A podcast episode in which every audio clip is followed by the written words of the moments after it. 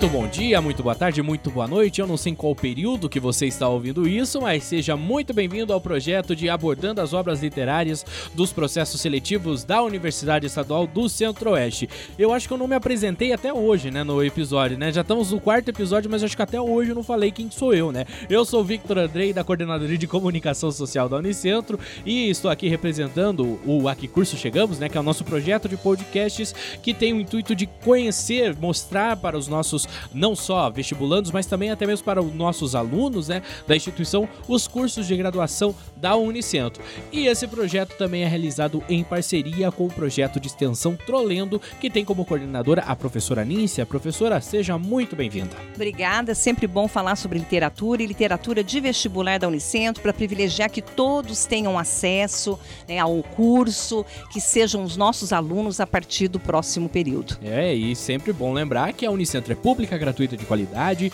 Então, você entrando na Unicentro, eu tenho a, a, certeza absoluta que você terá um ensino de qualidade, independente de qual dos cursos que você vai entrar, né? Então temos o que?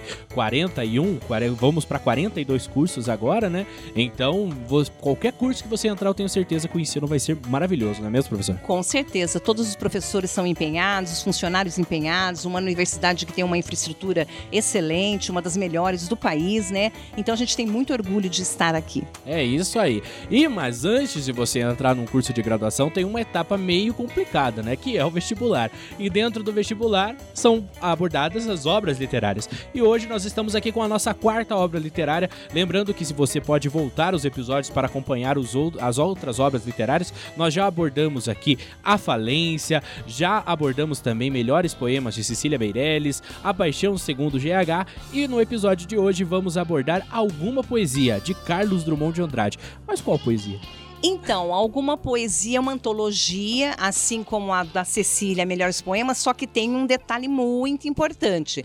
Geralmente, as antologias são feitas pós-morte, né?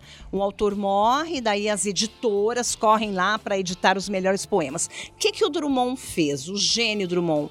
Mas jamais eu vou deixar que os outros falem o que, que é melhor. Uhum. Ele mesmo organizou sua própria antologia em 1930. Nossa! Ele escolhe os melhores poemas para representar alguma poesia dele, uhum. né? Porque ele vai continuar produzindo ainda. Mas é um, um, fenômeno que a gente precisa saber. Foi o próprio Drummond que escolhe as poesias para que fazem, façam parte dessa antologia chamada Alguma Poesia, que tem 49 poemas, a metade do da. É um da, pouco mais da, da metade, Cecília, né? né? Mas, como eu falei, eu vou dar as características para a gente entender essas poesias. Primeiro, a gente tem que entender quem é Carlos Drummond de Andrade, né? Porque Carlos Drummond, eu tenho. Eu não lembro bem certinho a data, né? Mas eu tenho quase certeza que ele morreu, sei lá, quase 60 anos depois que ele organizou isso, né? Foi em 80, na década de 80 que é, ele morreu, foi na né? década de 80, ele organizou, portanto, em 1930. É. Mas extremamente sistemático e metódico, já pensando no futuro e como eu quero ser lembrado. Uhum. Eu quero ser lembrado com esses poemas, né? Então ele faz, né, uma prévia bem anterior à sua morte, né, daquilo que ele acha que os leitores devem saber acerca da obra. E sobre o que que fala alguma poesia? Você comentou sobre é, a, que é a seleção do próprio Drummond, né? Sobre as pessoas poderem ter a noção de quem foi ele para a literatura brasileira. Mas assim, se você fosse destacar algumas importâncias, sobre o que que ela falaria? Então, ele mesmo fez a separação. Uhum. Ele separa então em nove eh, partes. A primeira parte ele chama um indivíduo. Uhum. Esse eu que ele diz que é todo torto.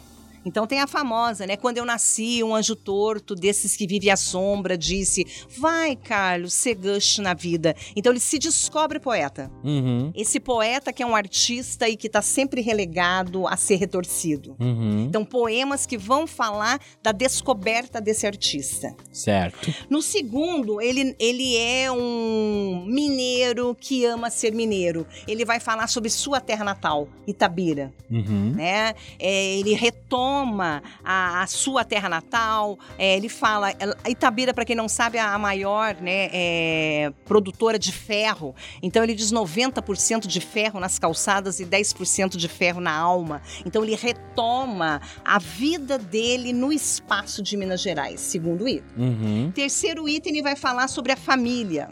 Mas não só a família pai e mãe, ele intitula a família que me dei. E ele vai falar, ele vai mostrar poemas que ele fazia para os amigos, ele escreve para os amigos. Era aniversário, chegava o Drummond com um poema. Vocês imaginaram o que, que é isso? O Drummond batendo na sua porta, feliz aniversário. Ele não era tão efusivo assim, ele era bem azedo. Feliz aniversário. Feliz aniversário. E te entregava um poeminha. Então, essa família que ele se dá tanto pai, mãe, a infância, né? E aí ele continua falando sobre amigos, que é o quarto item, e aí no quinto ele já começa com o choque social. Uhum. Poxa, essa minha poesia tem que balançar a população. Afinal de contas, o mundo está passando por guerras. A gente precisa ver que a realidade não é tão bonita assim. Então ele vai falar sobre a problemática social. E na década de 30, na né? Década de 30. década de 30 já tinha finalizado a Primeira Guerra, já estava quase se encaminhando para a Segunda Guerra. Para né? a Segunda Guerra. E aí no, no, no episódio 6 ele fala sobre amor. Gente, amor para Drummond não é amor que a gente vê por aí em Instagram, em Twitter. Não é amor tá? da novela de Glória não, Pérez. Não, não é. É um amor amaro. Amor amargo. Ele diz, tem um poema que ele diz assim: as 100 razões para amar. O 100 a gente acha que é 100 de numeral e é 100 com S. Eu te amo porque eu te amo, não tem uma, uma, uma lógica no amor. Uhum. Então ele vai falar desse amor amaro. Depois ele vai falar sobre a metapoesia, a própria poesia, né? o falar, lutar com palavras é a luta mais vã. No entanto, eu luto, mal rompe amanhã. Elas são muitos e eu sou pouco. Nossa. Vai falar sobre a poesia. Uhum. Né? E aí ele tem o, o, o, oitavo, que brincadeirinhas, ele chama exercícios lúdicos, com poemas muito modernistas. Stop. A vida parou ou foi o automóvel? É o chamado poema piada, poemas curtos, né? Uhum. E por fim, o nono, que é uma tentativa de existência que ele vai falar sobre a existência humana né, sobre reflexões sobre a vida. Então tem nove partes. Esses poemas contemplam essas partes, né, que eu acabei de falar. Fala sobre ele, fala sobre a terra dele, fala sobre a família dele, fala sobre os amigos, fala sobre a problemática social, sobre o amor, fala sobre a própria poesia, a brincadeira com as palavras e uma visão existencialista. E a visão existencialista de Drummond, a gente pode trazer essa visão existencialista para os dias de hoje? Então, é uma visão meio que também, assim como a, a própria Clarice, o principal é, poema né, é A Máquina do Mundo, do Drummond, em que ele retoma os Lusíadas, né? E ele revê uma forma, né? Na máquina do mundo, o argonauta Vasco da Gama olha do alto, vendo a engrenagem do mundo. E o Drummond também tem essa tentativa de ver o mundo. Que mundo é esse? Em que as pessoas dizem que amam e não amam, uhum. dizem que respeitam e não respeitam, né? E aí ele vê que esse mundo é muito cheio de problema. No meio do caminho tinha uma pedra tinha uma pedra no meio do caminho. Hum, entendi. E eu fiquei muito curioso, né, pra, pra saber, assim, sobre a questão do amor, né? Que você comentou que o amor, o amor instagram, instagramável, como a gente chama hoje, não é o mesmo amor que Drummond via, né? Não. Era um amor amar, um amor, perdão, um amor amargo, um amor ali que, que sei lá, falava sobre talvez não não ter aquela, como é que eu posso dizer, não ter aquela esperança? Não necessariamente um amor natural, não é aquilo da gente, ah, hoje eu vou me arrumar porque eu vou achar o homem da minha vida e me produzo toda. Não, posso entrar no elevador, achar o cara, oi, tudo bem? Oi. E ali começa, né, todo Sim. esse... Então não há uma razão para amar. E muitas vezes, né, o amor não dá certo, mas é coisa da vida, porque Sim. tem essa pedra. A gente vai precisar tirar essa pedra para ver a beleza da vida. Sim, a vida, a gente tem que entender que a vida não é uma novela do Manuel Carlos, não. que tudo é beleza todo mundo se chama Helena, tem uma Helena no, em cada novela, né? Então a gente tem que entender que a vida, segundo Drummond, é uma vida que nós temos que viver cada dia para tentar saber e não podemos, não é que não ter esperança, mas talvez a gente já estar preparado para o que possa vir, não é mesmo? É, ele fala muito nisso, se você, né, no poema de Sete Faces, né? Uhum. Quando eu nasci, um anjo torto desses que vivem na sombra disse: Vai, Carlos, se na vida. As casas espiam os homens que correm atrás de mulheres. A tarde talvez fosse azul, não houvesse tanto desejo. O bonde passa cheio de pernas, pernas brancas, pretas, amarelas. Pra que tanta perna, meu Deus? pergunta meu coração. Porém, meus olhos não perguntam nada. O homem atrás do bigode é sério, simples e forte. Quase não conversa, tem poucos e raros amigos. O homem atrás dos óculos e do bigode. Meu Deus, por que me abandonaste se sabia que eu não era Deus, se sabias que eu era fraco? Mundo, mundo, vasto mundo, se eu me chamasse Raimundo, seria uma rima, não seria uma solução. Mundo, mundo, vasto mundo, mais vasto é meu coração. Eu não queria te dizer, mas essa lua, mas esse conhaque, botam a gente comovida como o diabo. Olha só. Veja como ele, ele corta todo o lirismo, porque é por isso que a gente chama antilírico. Uhum. Porque aquilo que a gente espera agora vai, agora o amor.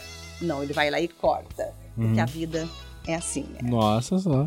Então é isso, nós podemos é, ter a, essa percepção, né? Tem, na verdade, não podemos não. Nós temos que ter essa percepção e o vestibulando precisa ter essa percepção também para poder se dar bem na prova, né? Vamos tentar agora elencar, depois desse bate-papo, as principais características da obra e o autor. Quais e, que você destacaria? Então, ele é antilírico, o amor para ele é algo natural, ele escreve numa linguagem bem coloquial, há uma quebra de expectativa naquilo que a gente espera na poesia de Drummond. São versos curtos, ora com rimas, ora sem rimas, né? Então, é uma, um escritor que fala do cotidiano, que fala de, do dia a dia, né? Do jeitinho dele seco, né?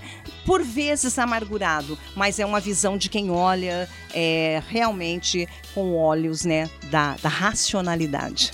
É isso. Então eu acredito que se você souber de tudo isso, você provavelmente vai se dar bem no vestibular da Unicentro. Mas, como a professora Nícia já ressaltou nos outros episódios, um podcast, um vídeo, não, é, não eliminam a questão de você ler a obra, né? Então é super importante você ter esse contato com as obras, não é mesmo? Certeza. Olha, de 49 poemas, se você ler cinco de cada livro, né? Como da, da, da Cecília 5, do, do Drummond 5, daí a gente vai ter Camões na sequência, para você conhecer a escrita desse, desse poeta, né? Uhum. Para ter acesso a essa escrita é muito importante. É isso, então podemos dar mais um ponto final? Ponto final. É um ponto final em mais um episódio aqui deste projeto maravilhoso que estamos trazendo para vocês. Eu espero que vocês estejam curtindo, né? E também ansiosos para os nossos próximos episódios. Lembrando, a gente tem obra pra caramba para falar aqui. Então nós temos, sei lá, eu não, não me lembro o, no, o número correto na cabeça, mas eu acho que são